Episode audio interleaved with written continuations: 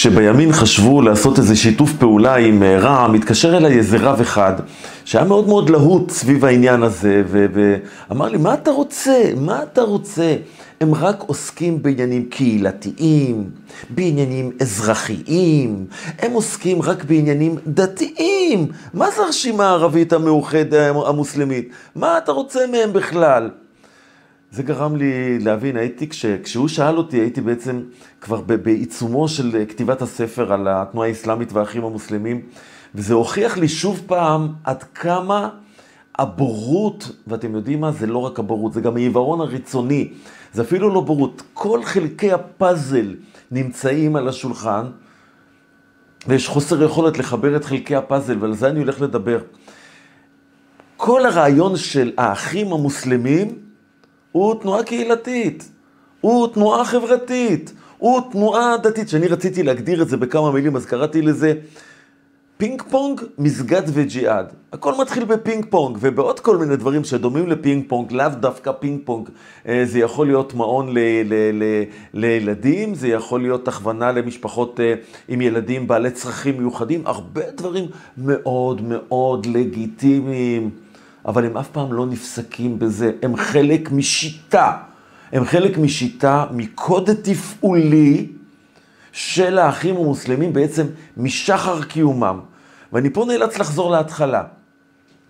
חסן אל-בנה, מקים תנועת האחים המוסלמים, מספר בזיכרונותיו שהכל התחיל כשבאו אליו שישה אנשים, כשהוא היה מורה באסמאעיליה, והם אמרו לו, אבא נשבע שבועת אמונים לאלוהים, שנהיה צבא הנלחם למען האסלאם, ובכך טמונים גם חיי המולדת ותפארת האומה. כולה שישה אנשים. כולה שישה אנשים באו אליו. אנחנו מדברים על פברואר 1928. ריצ'רד שמיטשל, אחד מהחוקרים של האחים המוסלמים, חוקר בריטי, אומר שמניין האחים המוסלמים ב-1949, כ-20-21 שנים לאחר מכן, היה מיליון איש רק במצרים, בלי הזרועות שהם שלחו לרחבי העולם הערבי באותם ימים. לימים גם כן הם שלחו את מה שנקרא המובלעות בהמון המון ארצות אירופאיות, בארצות הברית, במקומות אחרים. על זאת נצטרך לדבר בהמשך. איך הצליח אותו חסן אל-בנה, תוך 21 שנה, להטיל את אימתו על משטרים ערבים. פחדו ממנו פחד מוות, איש לא הזיז את ידו ימין ושמאל בלי לרצות את חסן אל-בנה. איך זה עבד? בדיוק בשיטה שבה עובד מנסור עבאס, בדיוק באותה שיטה. לא, מנסור עבאס, הוא למד מחסן אל-בנה. חסן אל-בנה הציב את אותו קוד תפעולי. ונדמה לי שכבר דיברתי על זה באחת ההרצאות הקודמות, שחסן אל-בנה היה איש רעיון גדול, אבל גם עם יכולת ארגונית. הוא ידע לה, לה, לה, להעביר את הרעיונות הגדולים אל החיים המעשיים. הוא לא התעלם מהמציאות. הוא גייס את המציאות לטובת הניצחון של הרעיונות הגדולים הגדולים ביותר שלו. לימים אחד המחליפים שלו, המפורסמים, ודיברנו על זה בהרצאה הקודמת, סייד קוטוב, כשהוא רצה לדבר על הגאונות של אה, אה, חסן אל-בנה, הוא אומר ככה, האחים השכילו להפוך אנשים שבאו מרקעים מנטליים וסביבתיים שונים לקבוצה, הפועלת באופן סינרגטי, אני לא ידעתי מה זה המילה סינרגטי, אני מתנצל על הבורות שלי, אז הלכתי לברר מה זה סינרגטי. סינרגטי זה חיבור של חלקים שיוצרת אה, אה, תוצר כפול ומכופל מהחלקים עצמם. זה לא אחד ועוד אחד שווים אה, שתיים, אלא אחד ועוד אחד שווים הרבה יותר. לזה הוא קורא הפועלת באופן סינרגטי. אני מחבר את עורכי הדין, את הרופאים, את קבוצת הכדורגל, את אגודת הסטודנטים, ואני יוצר פצצה. אני יוצר פצצה חברתית, קהילתית, שאני יכול להשתמש בה כאגרוף, לממש את הרעיונות שלי, כן? הוא אומר, הוא מתכוונת לקראת חזון משותף. ממש כמו מיזוג נעימות שונות לכדי לחן גאוני. אני לא יודע אם זה לחן, אבל ברור שזה גאוני. בעצם, כמו שאמרתי, המובלעות ובעצם הענפים השונים של האחים המוסלמים ברחבי העולם אימצו את השיטות של חסן אל-בנה אחד לאחד. כותב על זה מאוד מאוד, בצורה מאוד מאוד אה, אה, נוקבת, אה, דוקטור אה, ראובן ברקו בספר שלו על, אה, על הקוד התפעולי של, אה, של אה, מניר אל-עסבן, כן, הוא אומר ככה, פעילי הדאווה, המושג הזה שצריך להסביר אותו בהמשך, במובלעות מנהלים בשני השלבים הראשונים פעולה תעמולתית מניפולטיבית, אינטנסיבית, מתמשכת וחתרנית, במסגרת החברים במובלעת וכנגד המדינה המארחת. עכשיו שימו לב למשפט הבא. באמצעות ניצול החוקים והנורמות של החברה שמבחינתם היא הכופרת, הג'הלית, כן, העובדת אלילים, באותם חוקים שלהם. אתם דמוקרטים? גם אנחנו דמוקרטים. אתם פרוגרסיביים, רב-תרבותיים? אז תקבלו גם את התרבות שלנו. תנו לנו להקים מסגד ב- ב- ב- באזור הכי שוקק של, של בריסל. למה לא? או של בז'אנזליזה, או בגראונד זירו, נעשה מסגד, זה רב תרבותי. מה יש? מה רע? זה באמת לא רע אם אתה לא מבין מה זה מסגד. אם אתה לא מבין שמסגד זה לא רק מקום תפילה. אני אסביר את זה בהמשך, כשנרד אל הפרטים של הקוד התפעולי של האחים המוסלמים. מה הם הפכו את המסגד? כיצד הם משתמשים במסגד? זה דבר שהעולם המערבי לא מבין אותו, אבל הם מבינים את העולם המערבי. והם משתמשים בחולשותיו, אני קורא שוב, כנגד המדינה המארחת, באמצעות ניצול החוקים והנורמות של החברה הכופרת המארחת, ונלחמים כנגדה באמצעות חוקיה שלה עצמם. כן? מנסור עבאס נבחר באופן דמוקרטי לחלוטין. האיש הזה הוא לא תומך חמאס, הוא חמאס. אבל זה דמוקרטי. יש לנו גם את הימין עודה וסמי שחאדה שהם תומכי טרור, תומכי חיסולה של מדינת ישראל באופן דמוקרטי לחלוטין. אלו הם כללי המשחק שאנחנו עצמנו הבאנו אותם, והם משתמשים. אבל איך הם משתמשים בזה? כמובן כאן בא מה שנקרא תורת השלבים. חסן אל-בנה הפך את זה לאומנות ממש. הוא כתב על זה שוב ושוב. יש שלבים ולא קופצים על שלבים.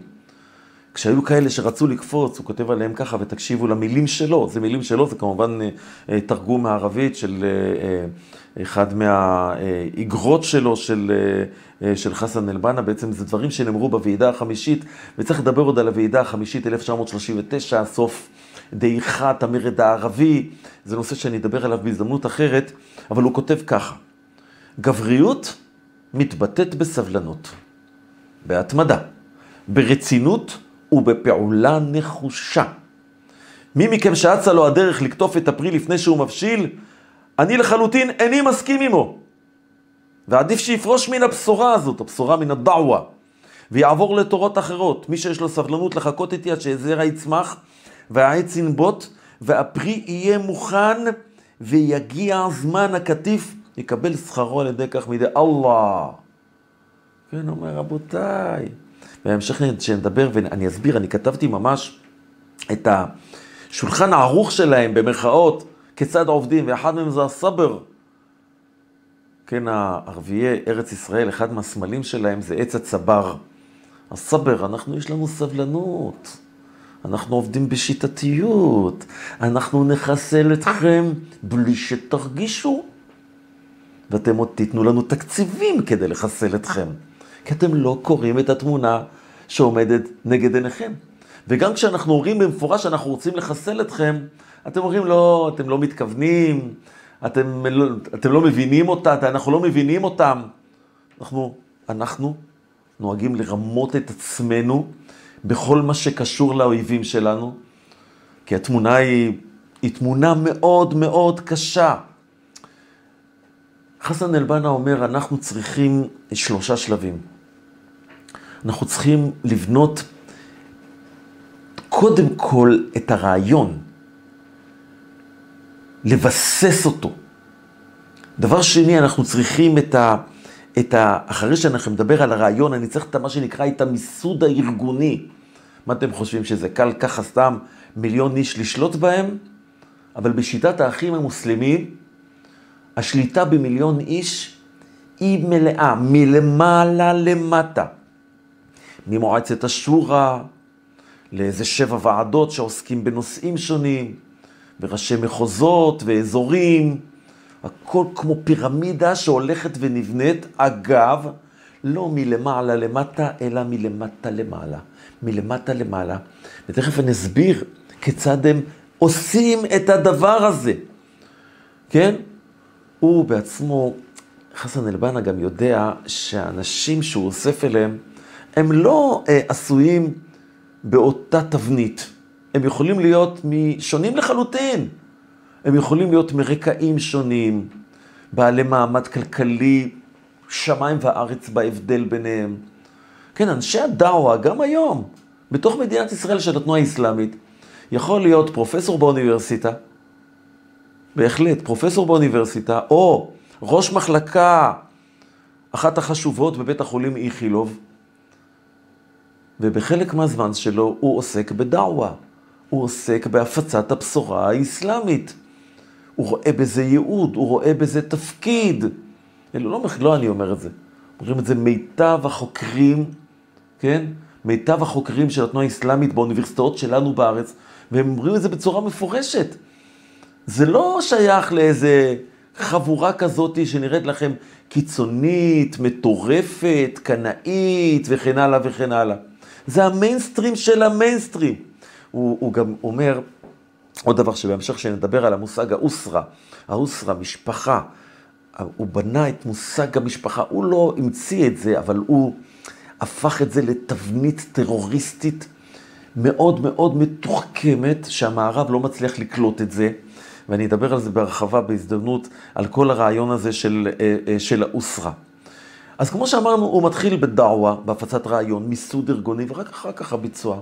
רק לאחר מכן הג'יהאד, באותה איגרת של הוועידה החמישית, אה, הוא אומר ככה, קהל אחים מוסלמים, ביום שבו תימנו 300 גדודים, שהכינו את עצמם רוחנית באמונה מחשבתית, בידע ובהשכלה, ופיזית, באימונים ופעילות גופנית, באותו יום בקשו ממני לחצות עמכם את מרחבי הים ולהילחם איתכם נגד כל רודן קשי עורף, ואעזה זאת בעזרת אללה. קחו על עצמכם את המטלה להקים קבוצות, והגיעו לשיעורים, וחושו אל האמונים, והפיצו את הבשורה שלכם באזורים שאליהם היא עדיין לא הגיעו. אל תניחו אף דקה ללא פעולה. ככה הוא מחנך אותם, ובהמשך הוא אומר את מה שאני אמרתי, שאיש האחים המוסלמים זה לא אחד שעובד בזה, זו העבודה הנוספת שלו. הוא מתחיל לעבוד בזה ביום חמישי בערב, עד יום ראשון בבוקר. וביום ראשון בבוקר הוא מתייצב במחלקה שלו בבית החולים, או בחנות שלו, בשוק. שם הוא מתייצב, אבל מיום חמישי ועד יום ראשון בבוקר, הוא עסוק בפעילות דאווה, כן? הוא כותב באיזשהו מקום, אה, אה, חסן אלבן אומר ככה, האחים המוסלמים יודעים שהראשון בשלבי הכוח הוא עוצמת האמונה. הנה, הם מבינים את מה שאנחנו לא מבינים. אנחנו חושבים שהכוח שלנו זה צה"ל, שרירים, F-15. F-15, שמי שמפעיל אותו, אין לו אמונה, לא במה שהוא עושה, לא מאיפה הוא בא, הוא לא יודע לאן הוא הולך, לא יגיע לשום מקום. ובזה אני מזכיר חסן אל-בנה, אם אין לך אמונה, אם אתה לא יודע מאין באת או לאן אתה הולך, אתה לא תנצח אף אחד, רק את עצמך אתה תנצח. והוא אומר, אנחנו אצלנו השלב הראשון זה השלב של עוצמת האמונה. ולאחר מכן עוצמת האוחדות בליכוד הפנימי. ואז הוא אומר במפורש, חסן אלמן, הוא לא היה אלים, הוא לא היה אלים, הוא אומר במפורש. ואחרי שני שלבים האלה באים כוח, הזרוע והנשק. אומר, אם אנחנו נהיה באווירה רפויה, אם אנחנו לא, הקשרים בינינו לא יהיו ברורים ומוצקים, לא ננצח בשום מלחמה. עכשיו אני רוצה לדבר על, על הקוד התפעולי של ה, שלהם בדרך למדינה האסלאמית. קודם כל, נדבר על הרעיון. מה זה אחים מוסלמים? אז הסברנו קודם. יוצרים קהילה. ומה שמאחד את הקהילה זו המטרה המשותפת. זאת אומרת, אם אני מוסלמי פקיסטני, וקניתי כרטיס טיסה לצרפת, או כרטיס כניסה לדנמרק או לנורבגיה, או לא חשוב לאיפה באירופה, ואני מגיע לקהילה אסלאמית, אני מחובק על ידה לחלוטין. הם ידאגו לחינוך של הילדים שלי, הם אה, אה, ידאגו לי לעזרה רפואית ברגע שאני צריך, ואני צריך תעסוקה, זה, הם, הם יעזרו לי בתעסוקה, הם יעזרו לי להתאקלם במקום החדש שלי, אבל יותר מכל הם ישמרו על הזהות האסלאמית שלי. ותכף נדבר על האמצעים שבהם שומרים על הזהות מפני התרבות, התופעה הרווחת של מישהו שגר בארץ זרה, שהמקום משפיע עליו, על הלבוש שלו, על המאכלים שלו, על השיח שלו. אומרים, אנחנו לא רוצים שזה יקרה, אנחנו צריכים לשמור על האסלאמיות שלנו. אז זה הרעיון של האחים המוסלמים בבסיס שלו, יצירת קהילה כלל עולמית אסלאמית. ועכשיו נדבר על הרעיון הזה של הפן-אסלאמיות. זה, זה בעצם הלב של הרעיון של האחים המוסלמים, שהם נגד תפיסה טריטוריאלית של האסלאם. כן, מי שחושב שנחזיר להם שטחים, זה אחד הדברים הכי מצחיקים, הכי מטופשים שיש. מבחינת המוסלמים, מה, מה זה, מה זה, אה, מה זה המדינה האסלאמית? מה זה המדינה האסלאמית מבחינתם? אז חסן אל-בנה כותב, יש ארבעה שלבים. שלב ראשון, חבל ארץ קונקרטי.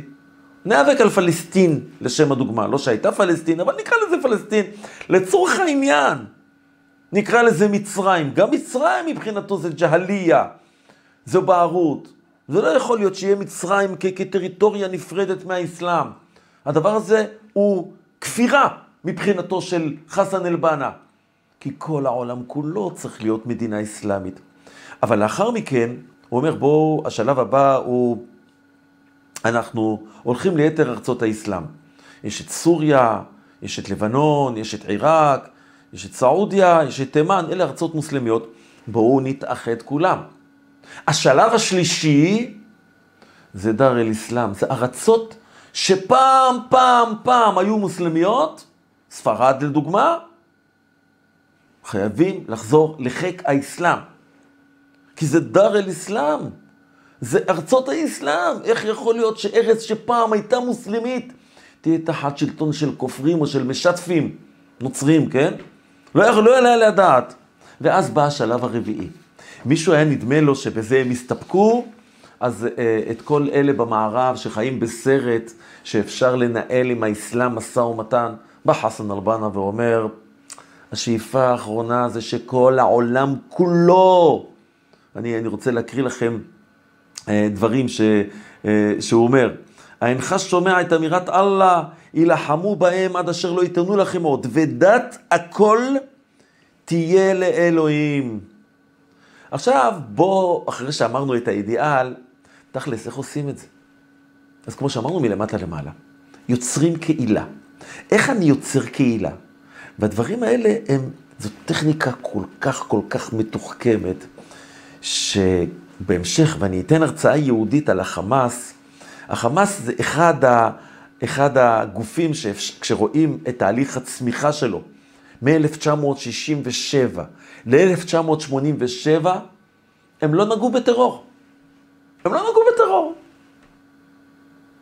הם רק עסקו בשלבים, כמו מנסור עבאס, השותף של יועז הנדל ושל בנט ושל כל החבורה הזאת. רק, רק עניינים קהילתיים, כן? אנחנו, אומר לעצמו חסן אל-בנה, אנחנו רואים אנשים רעבים ללחם, אין להם תעסוקה. בואו נעשה מפעלים.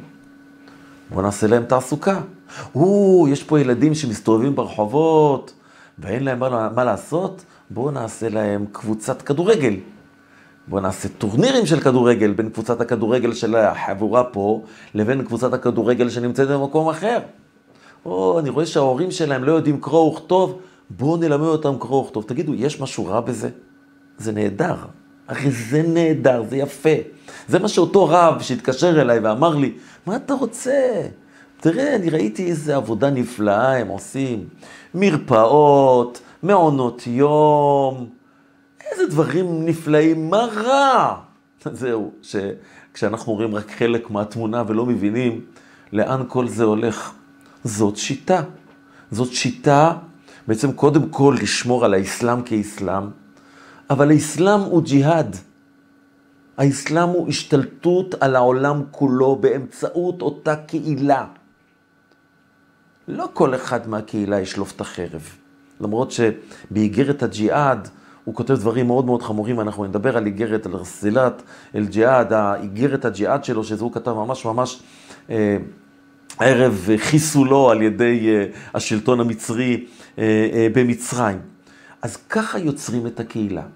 אני אשתייך, כמו שקראתי, פינג פונג, קבוצת פינג פונג, אבל בפינג פונג הזה יש הטפה, יש אסלאם, זה לא נכנס ככה סתם. בהדרכה שמקבלים ללמוד קרוא וכתוב, אז לומדים קוראן, לומדים חדיס, מקבלים את הכללים. עכשיו, עוד אחד הדברים המתוחכמים שיש שם, שזה אני אומר הרבה פעמים לאנשים, שאנשים מתחברים לרעיון יותר כשהם נותנים, מאשר שאתה נותן להם. אדם שתרם לך פעם משהו, הוא מחובר אליך. אדם שדרשת ממנו משהו, הוא מחובר אליך עוד יותר. וחסן אלבנה, הגאון הזה, מבין את זה, והוא הופך את האנשים שמתחברים לקהילה לתורמים. מה זאת אומרת תורמים? אתה תהיה המורה, אתה תהיה המדריך, אתה תהיה הגזבר, וככה נוצרה מחויבות. באופן הזה הוא יצר את הקבוצה המלוכדת, המחויבת לקהילה שנוצרה, לקהילה האסלאמית, שכמו שאמרנו, היא אומנם נמצאת באיזה עיר מסוימת במצרים, אבל היא מחוברת לכל הסניפים באותו עיר, והיא מחוברת לכל הזה על ידי אותה פירמידה, ממועצת השורה, מהוועדות השונות שהולכות ויוצרות קהילה מאוד מאוד מגובשת וחזקה, חדורת מטרה. חדורת מטרה אסלאמית בכל מרכיביה, אבל בפעילות היומיומית שלה, זה יבוא לידי ביטוי, כמו שאמרתי קודם, בקבוצת פינג פונג. זה יבוא לידי ביטוי ב, אה, בהדרכת נשים. זה יבוא לידי ביטוי, ב, ב, ב, ב, כמו שאמרנו, בטיפול בילדים עם צרכים מיוחדים. בדברים מאוד אזרחיים. חסן אל-בנה ידע לגוע בחיים עצמם.